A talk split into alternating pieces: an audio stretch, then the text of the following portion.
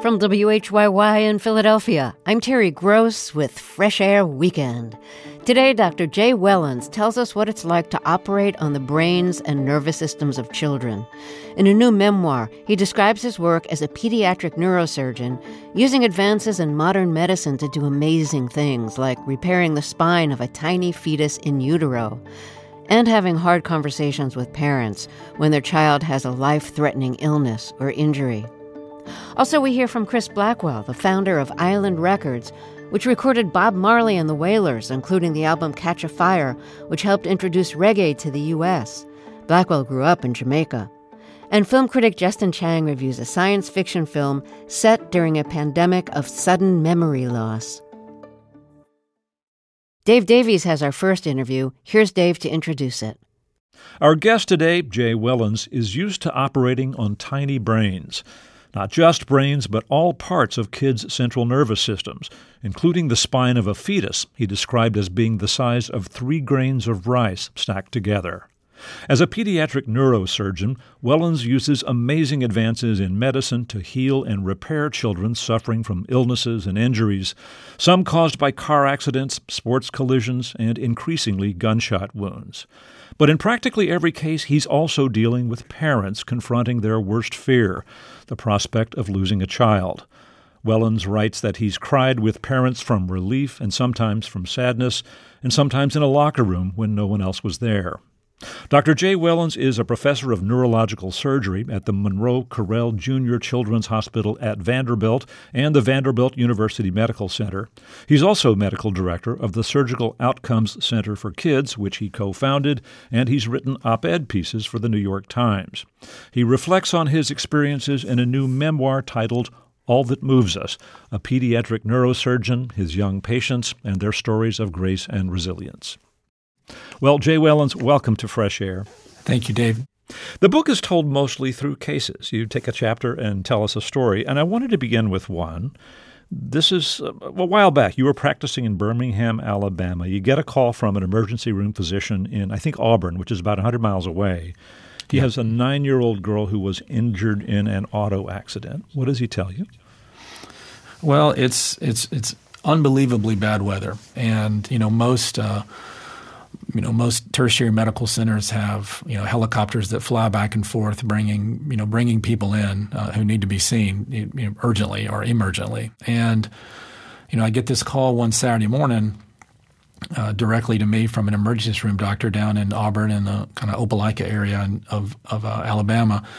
And he says, you know, I've I've got this patient, she's an hour and a half out from her injury, and you know the the medevac helicopters aren't running because the weather's so bad and you know dave you, you have like two and a half three hours of this kind of golden window to really intervene and so the clock is really ticking at this point. and you know at the time she was um, around the age of 10 she'd been in this terrible car accident and she had a blood clot on the side of her head and it was pushing on her brain and she'd blown a pupil which is the sign of that you know she was close to herniating which is where the brain swells so much that you know, the patient ultimately dies. So this was just a full on emergency. And at the time in, in Birmingham, I had a picture on my desk of my dad in his flight suit holding his um, helmet. He was um, um, an Air National Guard pilot, and he's standing next to the F four that he that he flies. And I look at the flight suit and I just say, you know, to the ER doc, I'm like, look, are those Blackhawks still flying down there? Because if they are, call the Blackhawks. And he was like, oh, that's a brilliant idea. Okay, bye. And the, the idea was that those military pilots will fly in any weather. in any right. weather. And, you know, and so, you know, I'm like, oh my gosh, they're here. Uh, so I went down to the ER and they were just moving her from the gurney to the trauma bay. And there were two of those medevac soldiers there in their flight gear. And they were just dripping with water, you know, because they had just done whatever it took to get that girl to us. And I remember one of the young soldiers I walked up and the nurse said, uh, "Oh, hey, Dr. Wellons, your patient's here." And I guess maybe one of the young soldiers knew to deliver this patient to Dr. Wellons, and he like immediately snapped to attention. And I was like, "Eddie, soldier, I should be the one saluting you. You guys have just saved this girl's life." So, so you get her to the operating table. Uh, things were pretty critical, right? What was the situation? Well, she had a large blood clot uh, on the side of her head. It was pushing her brain to one side. It was causing her to have what was called hemiparesis or weakness. but her pupil was blown. She was really unresponsive. Again, pupil blown means that there's a lot of pressure inside your head. And so at that point, we needed to get the blood clot out. And so, you know, I talked to the OR, they were ready. We, you know, one, two, three, got her over to the bed and turned her around and started clipping hair and prepping and making the incision. And when you do these cases on an elective basis, you know, for non-emergent things, you know, you're kind of taking your time to each layer you go in. But in situations like this, the clock is ticking.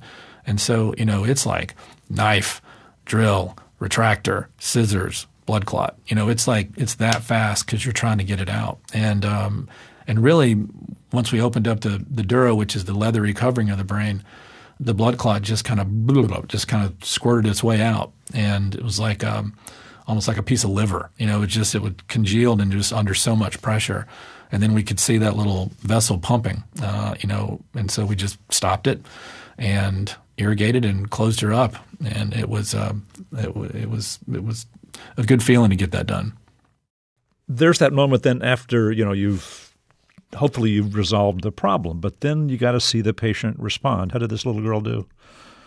Well, I remember, you know, it was early in my practice. I remember, you know, getting her back up to the pediatric ICU with our neurosurgery resident who was working with me. And, you know, I just remember sitting next to her bed. Um, you know, she's got a head wrap on, is all these lines and IVs that, that are in people that, you know, we're used to um, in neurosurgery. But I just remember seeing her parents' faces and just how this was their, you know, beautiful child who had, you know, when all the world was young. I mean, just everything was just all the potential. And now everything is just summarized down to this one very dense spot where she was and, you know, where we were waiting to see how she would recover. And, you know, the flicker of the eyes open, that's a that's a miraculous feeling, Dave, you know, to see somebody wake up after something like that. So she was okay. Did you stay in touch with the family after that? Absolutely. You know, she um, she had some residual weakness um, just um, from how much pressure the blood clot was putting on her brain, and um, and you know, you follow up patients on a, you know, you see them back in a few weeks to get their stitches taken out, then you maybe might see them in six months to get a scan. You know, you you you um, you follow them for a finite period of time, and every time I would see her in clinic you know, it was some milestone accomplished, some amazing thing that she'd done, you know, as she was continuing to grow and getting on the honor roll or, you know, being the school mascot or, you know, winning a competition. And then, and then it was time to discharge her from clinic um, because, you know, other than just me wanting to physically see them and see how well she was doing, it, it really, she didn't need me anymore. And the family continued to, to send clippings and send updates and send messages, you know, until I got an invitation to her wedding, which was kind of amazing, as you can imagine. Yeah. Well, you know, this is the thing. I mean, I as a, as a parent, I can only imagine what it would be like to bring your child in, you know, on the door of death and have this miraculous operation and then they are restored and they proceed with their lives. I would imagine that's something that you would never forget. Do you have a big book of photos and mementos from from patients you've treated? Yeah, I, I, have a I have a big file in a big drawer, and um, um, you know, I'm uh, whenever I need to be um, lifted up or grounded, you know, or, or one of the two, I guess I, I, will always pull that file out and just flip through it and just think, you know, this is why we do what we do. Because you know it's late nights, it's a lot of hours for the residents and for us in the field, but but that, that degree of gratitude, I mean, I've experienced it as a patient, I've experienced it as a parent, and I've experienced it as a surgeon. And so, as I've gotten 20 years into this job, into this career, you know, I'm when somebody tells me thank you for, you know, a particular clinical course that has done well, you know, or a miracle that's been answered, or however you want to say it, you know, I really understand that. I really try to let that wash over me in the way that it deserves. You know that that gratitude for, um, you know, for their child being okay or their child making it through, or or helping them navigate a tough situation where their child did not live, which is an incredibly difficult thing too. We're listening to the interview Fresh Air's Dave Davies recorded with Dr. Jay Wellons, a pediatric neurosurgeon at Vanderbilt University Medical Center. His new memoir is called All That Moves Us A Pediatric Neurosurgeon, His Young Patients, and Their Stories of Grace and Resilience. We'll hear more of their conversation after a break, and Justin Chang will review a science fiction film set during a pandemic of sudden memory loss. I'm Terry Gross, and this is Fresh Air Weekend. Let's get back to Dave Davies' interview with Dr. Jay Wellons. He's a pediatric neurosurgeon at Vanderbilt University Medical Center and medical director of the Surgical Outcomes Center for Kids, which he co founded. He has a new memoir reflecting on his experiences operating on children facing critical illnesses and injuries and helping their parents cope with the wrenching emotional challenges of having a child in mortal danger. The book is called All That Moves Us A Pediatric Neurosurgeon, His Young Patients, and Their Stories of Grace and Resilience. You know, we're used to modern medicine uh, having these miraculous techniques, but I, I got to say, I mean, the description of your operation um, on a fetus in the womb was is pretty mind-boggling. Um, this is a surgery to correct a condition that leads to spina bifida. You want to explain what the condition is that you have to correct in this circumstance? Yep, absolutely. So, um, so spina bifida is a condition where the spinal cord basically does not form normally, um, and uh, in the first few days after conception, uh, as the you know as the cells begin to flatten out into this neural plate, that's what it's called. It then rolls up into a tube, and then our body is formed around this neural tube.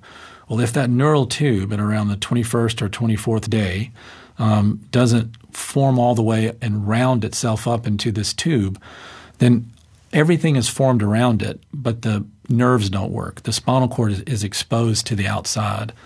And there are other things that can happen from that. Not only does the child have risk, you know, loss of bowel and bladder function and difficult with walking and moving the legs, but something called hydrocephalus, um, which is part and parcel for what pediatric neurosurgeons deal with. Um, something called hydrocephalus forms, and that's where the spinal fluid, it's actually made in the brain, gets backed up. And so, um, for many, many years, this was repaired what's called postnatally, uh, which is you know in this 48 to 72 hours after the baby was delivered, and um, you know it's an operation where the you know you've got a 38 you know week uh, baby or 39 week baby and you know you've got a, a, sizable child and you and you you know do your repair. You dissect out the thing you need to dissect the the neural placode and you roll up the dura and you do all the procedure that you're supposed to do. Well um, somebody had the big idea um, that what if we could correct this in utero um, as a fetus? Like a can we do it? And and b does it make an impact? And um, that somebody was a guy named Noel Tulipan, um, who um, worked at Vanderbilt. And um, he retired um, a few years ago and ultimately passed away. But before he did, he, he passed on kind of this legacy of fetal surgery. Um, and it's remarkable to be a part of this team. Now, so this is a surgery that you've undertaken, and in fact, in the book, you describe doing it in Australia with some surgeons there for the first time on that continent. So, What's fascinating is that you're in the operating room and you're going to do the operation on the fetus, but there's another surgical team that has to help you get there, right? I mean, yep, this is a right. pretty complicated thing. Kind of just in basic terms, what happens when you do this? Well, the you know the the, the parents are counseled. Uh, you know, it's determined if we if we think as a team that there would be a benefit to surgery, right? And so um, the mom comes into the operating room. She goes to sleep. Um, lines are placed. Her stomach is prepped, and then there's an entire team called MFM, the Maternal Fetal Medicine Team, and um, and this happens across all the different um, institutions around North America and now the world that are doing fetal surgery. Uh, that have kind of rolled out, um, you know, after this particular study came out that was so so positive. So the the belly is prepped, an incision is made, the uterus is exposed. It's like a, it's like a, you know, like an orange pink, you know, soccer ball, um, and the team will ultrasound the, you know, the the dome of the uterus, find a good place to open, make the incision, expose the inside of the uterus, which is where the fetus is, and so all of a sudden, at like 20 to 22 weeks, um, you know, we're down there looking at this this little back that's rotated into into place. And the and from that at that point uh, is when we do the repair of the back to get that closed in order to reduce some of the long term sequelae that can occur from spina bifida. Right. This is where you describe finding this spine, which you describe as basically the size of three grains of rice end to end. Yeah, yeah. It is. Um, you know, it can be depending on the size of the fetus. It can be really small, three grains of rice. It can be a little bit bigger, um, um, but most of the time it's quite small. And um, and you know, we use our magnifying. They're called loupes. These surgical loupes, which are magnifying glasses um, that sit you know that we wear and then we have a headlight on so that we can kind of see what we're doing. I'll also tell you that as I've gotten past 50 I had to get a new pair of loupes that would that would magnify it a little bit more for me so that I could see because it's so small. Yeah. You describe one of these surgeries where it went in a critically dangerous direction. The fetus was in a challenging position. You had to manipulate it a bit. What happened? Well, you know, there I am. You know, the, the whole operating room has, has done their part, and, you know, in comes the pediatric neurosurgeon, and in comes my assistant, a terrific resident at the time named Becca Reynolds, who ultimately is now training, doing a fellowship year in pediatric neurosurgery. So, you know, we're beginning the process of trying to rotate the, the back up so that we can have access to it. And it's hard and it keeps falling in a different direction, but we're able to get it up to where we need it to be. And then we start to close the, you know, to dissect that abnormal neural tissue, the three grains of rice away from the skin so that we could, you know, begin to make the closure. And all of a sudden, Dave, there was just a, a wash of blood over my knuckles, like a tsunami. And, uh, and it was in my loupes, so it was giant. You know, it was like it was. It looked like it was the whole room. And Kelly Bennett, who's the head of our team, I remember. I mean, her saying like, "We've got an abruption. We need to deliver the baby." And at this point, I'm I'm holding on, you know, to the fetus. And um, she's like, Jay, you have to let go. Like, we have to deliver the baby. And so I remember just stepping back and watching as all the remainder of my team members, like, just went into the breach. You know, all of a sudden, the flash of steel. You know, that's what when the placenta has detached. That's what had happened. Yeah, basically what happened is the placenta had begun to pull away from the uterine wall, and um, and, and which causes a massive amount of bleeding. And placental abruption is considered an emergency for our OBGYN colleagues, and it's an emergency when you're definitely in the operating room trying to do an operation on a fetus. Yep, that's that's exactly what had happened. Placental abruption is called. So you said you became a bystander here, right? I did. I did. It took me five minutes to realize that I was still standing there holding my micro instruments in the air as all these things were happening. Like three battles raged around me. You know, There anesthesia is just pumping in blood to keep this young mother alive. And then the maternal fetal medicine team is squeezing down on the uterus, putting these big, heavy stitches in to try to save her uterus. And then behind me, this limp little 21 week organ almost, you know, was thrust into the hands of the neonatology team that's there. And they're putting in tiny little tubes and they're breathing little bits of air and putting medicine down the tube. And you know, there's just three battles raging around me. And I literally, like you said, am a bystander. And in this case, they managed to stabilize the mom. She recovered, and the fetus survived, right? And then do I, do I have this right? Two days later, when the fetus is stabilized, then you went in and did the surgery? Well, actually, actually, Dave, we did it right there. You know, the um, wow. what happened is that the um, you know anesthesia was like, I think we got control, guys, and uh, I saw that the MFN, MFM team had decided that hey, we're going to be able to keep the uterus, and so, and then I looked behind me, and the neonatology team was calm. Somebody even like cracked a joke, you know, and and I was I was just amazed, you know, at the at what it takes. You know, you practice for this over and over again. You know, airline pilots practice for this, surgeons practice for this, lots of people practice for chaos and for things to go south. But you know, to go from like I don't know, the camera's on you to all of a sudden being a bystander and watching the people that you worked with for 10 years like step into the breach and fix the situation was pretty amazing. So it was a scrub nurse, Melissa, who was with us and when we did that Australia trip a few years ago. She saw me look at the baby and she said, Hey, Dr. J, I've still got your instruments sterile. I've kept them sterile on the back table. And I went over and asked the neonatology team, I said, Hey, you know, what if I close the back? Could I do that? while we're here? And they were like, Can you do it in 20 minutes? I was like, You bet. And so that's what we did. So we, we got it closed right there in the operating room. Yep. Uh, is that a healthy uh, person today, that fetus? Yeah, Ramsey's amazing. Yeah, wow. she is. Wow. Yeah, and her parents are just, they're just the most amazing people. They were just grateful the whole time. It's just been a, a series of, of just shared gratitude between our teams and the families and getting pictures of Ramsey. You know, it's just terrific, Dave. Another issue in the news, which has medical implications, of course, is the Supreme Court's overturning the Roe versus Wade ruling. Do you anticipate that that will affect your job at all? Man, I got to tell you, like I was just um, three weeks ago, I was up giving the Mike Scott lecture at Boston Children's Hospital in Harvard. And the very first question that came at the end of my 50 minute talk was, What do you think is going to happen if the Supreme Court overturns Roe versus Wade in terms of termination for significant neural, you know, neurologic deficits or defects? And so it is on people's minds for sure. Um, and uh, I will tell you a, a, story about my niece, and my niece is, um, has allowed me to talk about this, and I've in the process of writing a piece about it.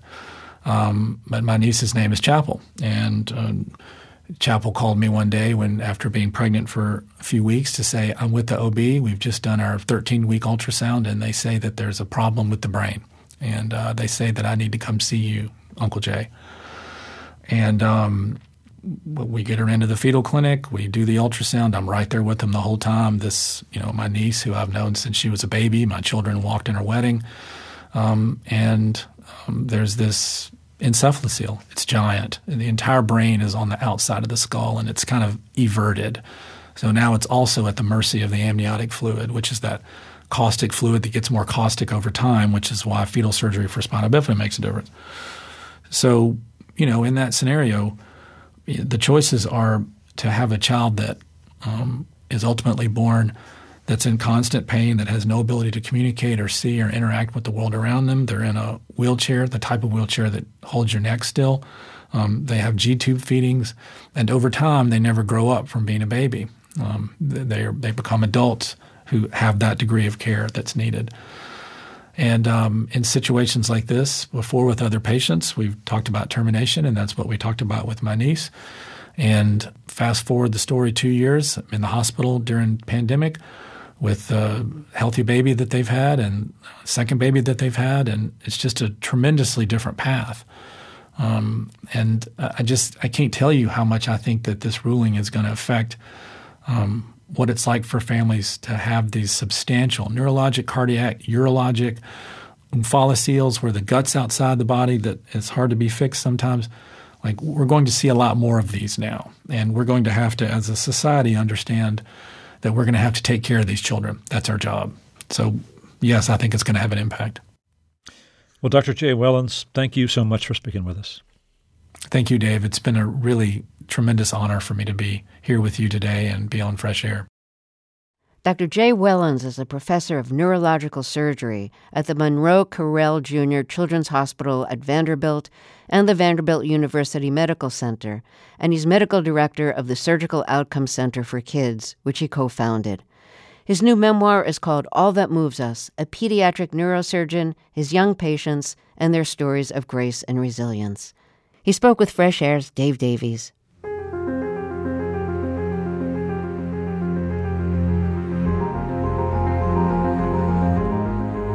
Our film critic Justin Chang recommends the science fiction mystery Apples.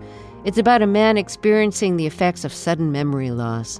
It's a Greek movie that first played festivals in the fall of 2020 and was Greece's Oscar submission for the Best International Feature that year. It's now playing in U.S. theaters. Here's Justin's review. I first watched Apples about two years ago, several months into COVID lockdown. At the time, the movie felt eerily of the moment since its story takes place during a pandemic. In this pandemic, however, people aren't spreading a deadly virus. They're inexplicably losing their memories. We see this happen in the opening scenes when an unnamed middle aged man, played by Aris Servetalis, leaves his Athens apartment one day, gets on a bus, and falls asleep. When he wakes up, he can no longer remember his name, where he lives, or where he was going. He isn't carrying any ID, and so he winds up in a hospital where doctors examine him and wait for family members or friends to come and identify him. But no one shows up, and so the man is enrolled in a government program designed to help him and the many others like him cope with their amnesia.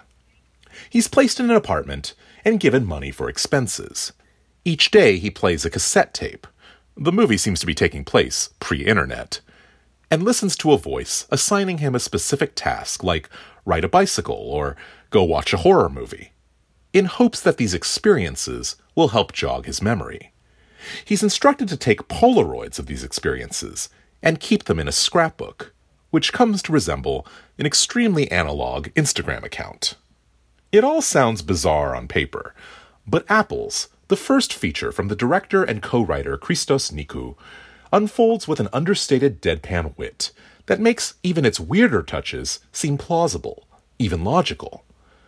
At times it reminded me of some of the brilliant absurdist satires, like Dogtooth and Attenberg, that have put Greek cinema on the map over the past two decades.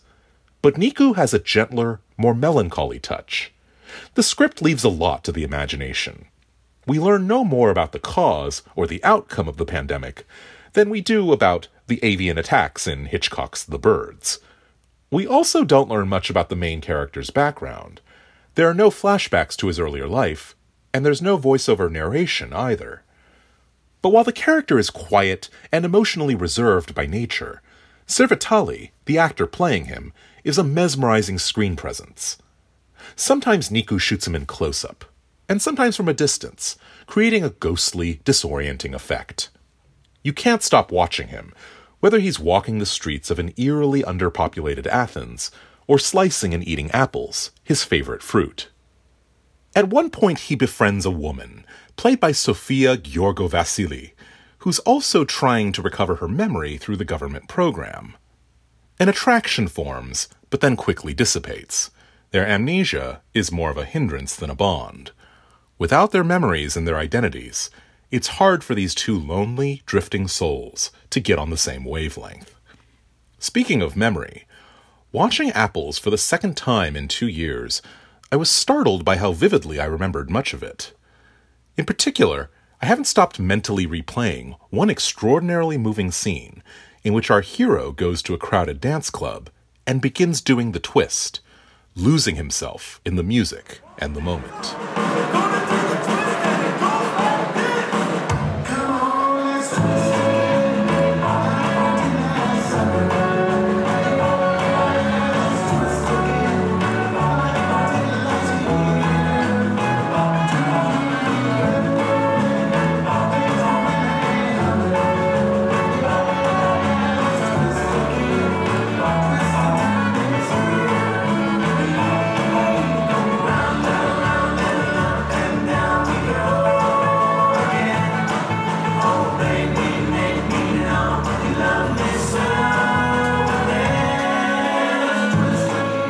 Is he suddenly remembering how he used to dance? Or is he blissfully surrendering himself to his amnesia? It's not immediately clear, and it's also not the only such ambiguous moment. At times, our hero seems to experience flashes of clarity. He remembers his old address. He recognizes a dog from his old neighborhood. Is his memory coming back? But if so, why doesn't he share this good news with anyone? Almost as if he preferred to stay in the dark. Is there some other explanation for what's going on? I won't give anything away, especially since I'm not entirely sure myself. But as it unfolds, Apple seems to become a story about romantic loss as well as memory loss. Sometimes it suggests a lower key version of Eternal Sunshine of the Spotless Mind, and like that tale of lost love, it asks whether some memories are best left forgotten. As strange and singular as Apples is, its protagonist's condition hits on something universal. It's about how we deal with grief and loneliness, especially when memory becomes more of a curse than a blessing. Justin Chang is film critic for the LA Times. He reviewed the Greek film Apples. Coming up, we talk with Chris Blackwell, the founder of Island Records, which recorded such diverse performers as Bob Marley and the Wailers, Jimmy Cliff, U2, Grace Jones, Tom Waits, Roxy Music, Steve Winwood, Cat Stevens, the B 52s, and many more. I'm Terry Gross, and this is Fresh Air Weekend. The album that introduced Bob Marley and the Wailers to the US and the UK, Catch a Fire, was produced by our next guest, Chris Blackwell, for his record label Island Records. The second Wailers album Blackwell released Burning, included this anthem Get up, stand up, stand up for your right. Get up, stand up, stand up for your right. Get up, stand up. Blackwell and Marley continued to work together until Marley's death. Chris Blackwell was an executive producer of the film The Harder They Come and released the soundtrack with the now classic title song by the film's star, Jimmy Cliff. But that's just one side of the music Blackwell was behind. His label recorded U2, Grace Jones, Tom Waits, Roxy Music, Steve Winwood, Cat Stevens, the B 52s, and many more. He also founded the film production company Island Alive, which made the films Koyaanisqatsi, Mona Lisa, Kiss of the Spider Woman, and the Talking Heads concert film Stop Making Sense. Even before he got into the music business, Blackwell had a fascinating life. He grew up in Jamaica, where his mother was close friends with Ian Fleming, who wrote the James Bond books, the great songwriter Noel Coward, and the movie star Errol Flynn. Blackwell knew these men and worked as a scout and production assistant on the early Bond film Dr. No. Chris Blackwell has written a new memoir called The Islander My Life in Music and Beyond. Chris Blackwell, welcome to Fresh Air. It's a pleasure to have you on our show, and thank you for all the wonderful music that you've released over the decades. You were close with Bob Marley until he died of cancer in the early 80s. And he had written a song toward the end called Redemption Song that he played for you. And you convinced him to just do it solo, just vo- voice and his guitar. Um, why did you want him to record it that way? Because I thought it was a very moving song, a very important song, something which really would touch the soul. And I wanted, I, did, I wanted it to be just very clear, just his voice and guitar. I didn't want to hear a bass, a drums, uh, you know, any other musical instruments. I felt it should just be something which you just heard. It was very clear and it would move you. Well, why don't we hear this version of Redemption Song where it's just Bob Marley and his guitar? All pirates, yes, they rob I, sold I to the merchant ships. Minutes after they took I from the bottomless pit, but my hand was made strong by the hand of the Almighty, we forward in this generation triumphantly. Won't you help to sing these songs of freedom? Cause all I ever have redemption songs redemption songs. Emancipate yourself. That was Bob Marley, vocals and guitar, singing a song Redemption Song from his final album Uprising, and that's the last track on that album.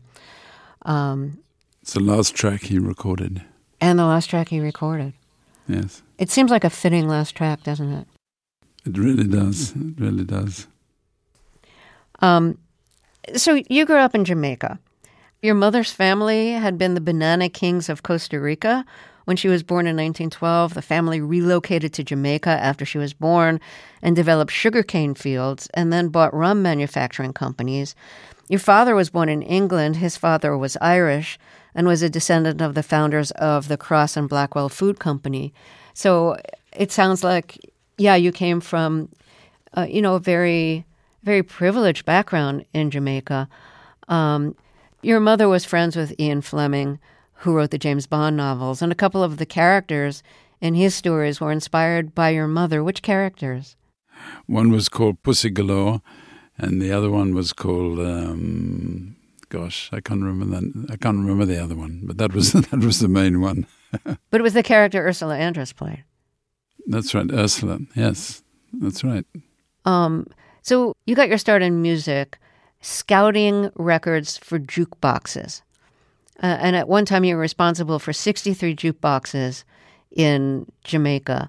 And for people who, who, who are t- too young to remember jukeboxes, you'd put in a coin or two and choose the record you wanted to hear, and the record would play.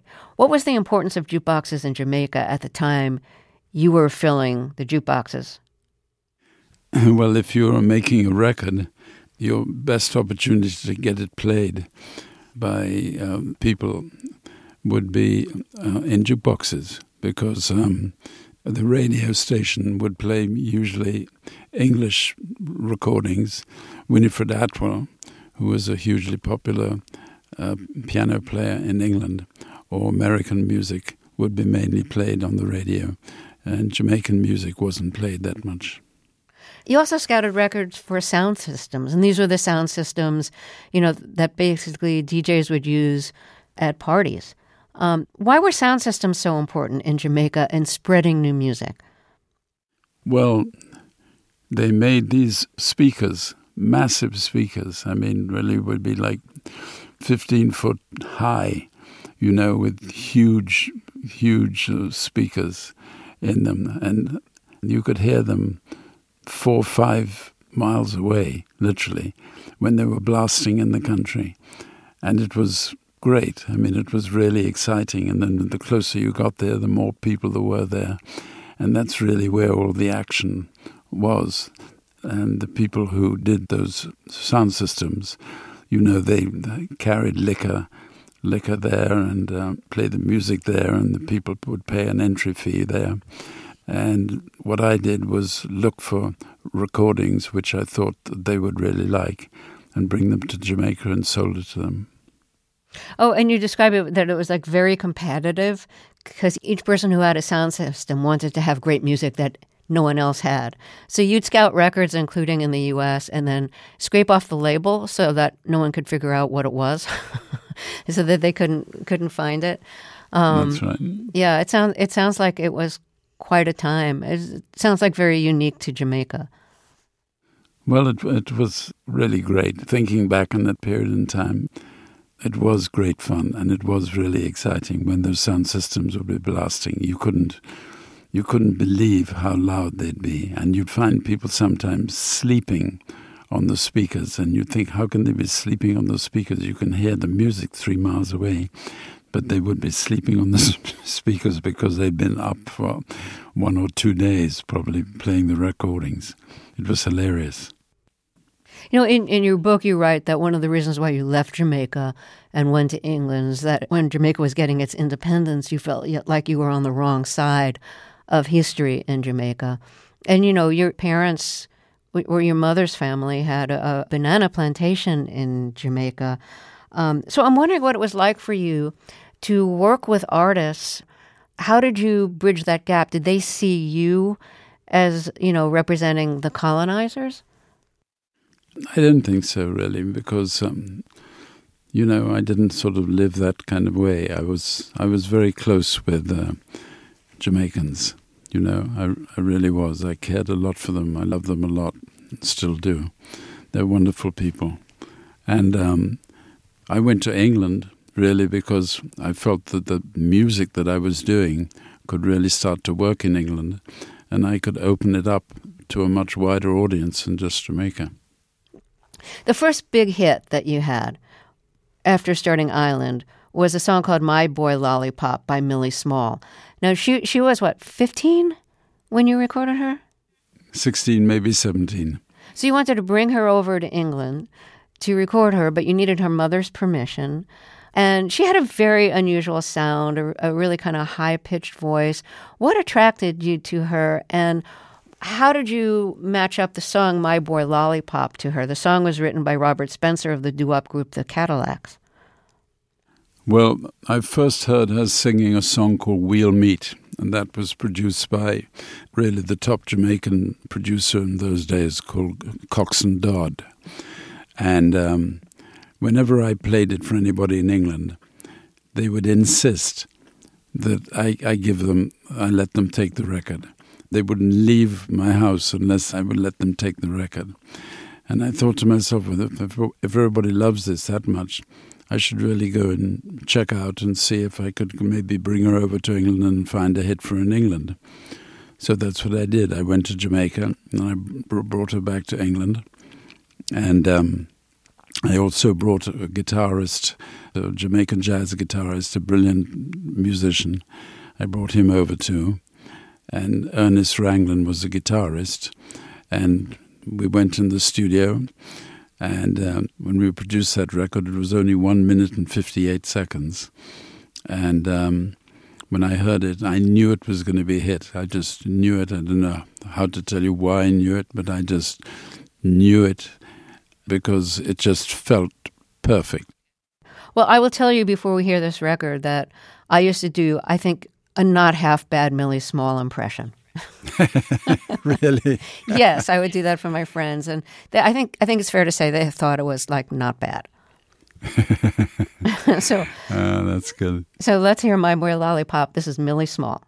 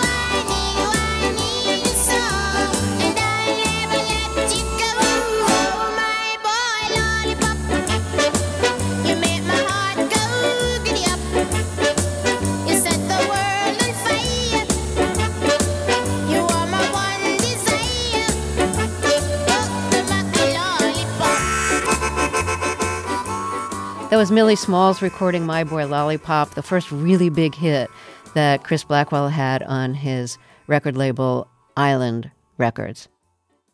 Well, success certainly changed Millie Small's life. How did it change your life? Well, it really changed my life because I went from, from normally I'd been driving around London, going to all the record stores and selling to the, the, the in the Jamaican areas and I loved doing it. I was really enjoying it. And um, when this record came out, suddenly I was in studios, you know, um, with the you know the, the, Beatles, the Stones, the Who, the you know. So I went from nowhere to being right up at at that kind of top level in terms of connections. It wasn't that I didn't be, I wouldn't didn't become personally top it was just that I was around them, and it changed. It, it you know, changed my life. And suddenly, you know, you're somebody that people will will call you and and say, oh, they'd like you to do a record, which is in fact what happened. You um were an executive producer on the film The Harder They Come, which is set in the Jamaican music industry and starred Jimmy Cliff, the singer and songwriter who recorded the title song The Harder They Come. And uh, the, the film came out in 1972. This was like a really important reggae song. Um, so I, I want to play it, but do you want to say a few words about The Harder They Come, the film and the song, or about Jimmy Cliff before we hear the song? Sure. Jimmy Cliff is one of the best artists ever out of Jamaica.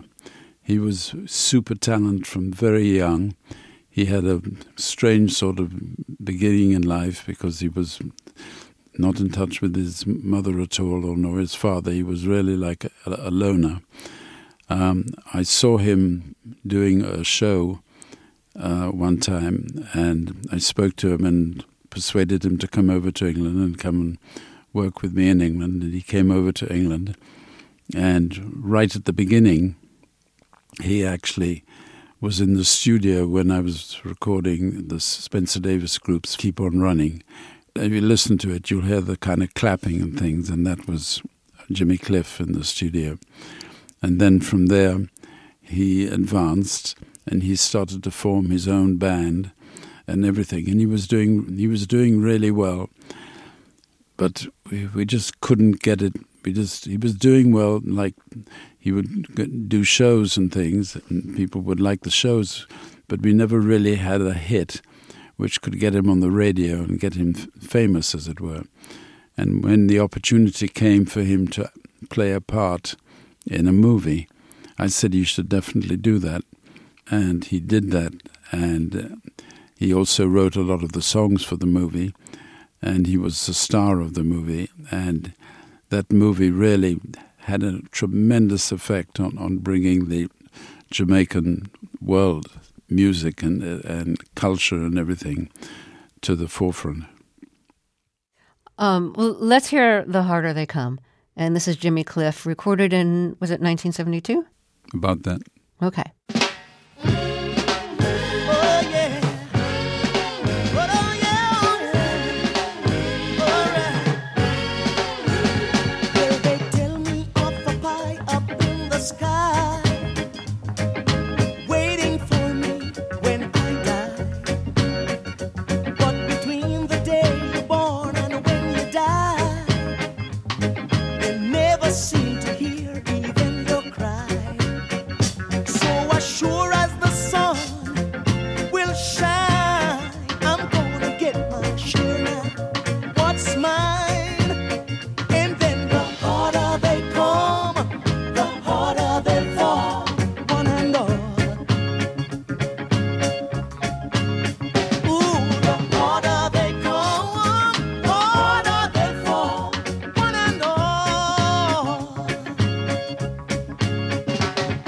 That was Jimmy Cliff, The Harder They Come, and the album was released on Island Records, the record label uh, created and owned by my guest, Chris Blackwell.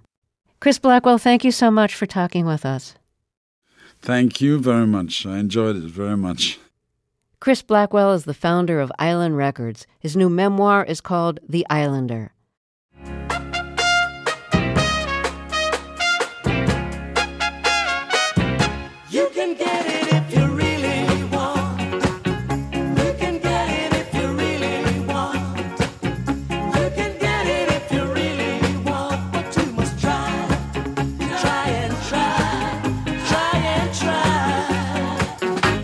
Succeed at last.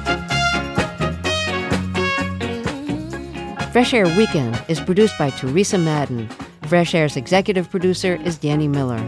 Our technical director and engineer is Audrey Bentham. Our interviews and reviews are produced and edited by Amy Salit, Phyllis Myers, Roberta Shorrock, Sam Brigger, Lauren Krenzel, Heidi Saman, Anne Marie Baldonado, Thea Chaloner, Seth Kelly, Susan Nyakundi, and Joel Wolfram. Our digital media producer is Molly Seavey Nesper. I'm Terry Gross.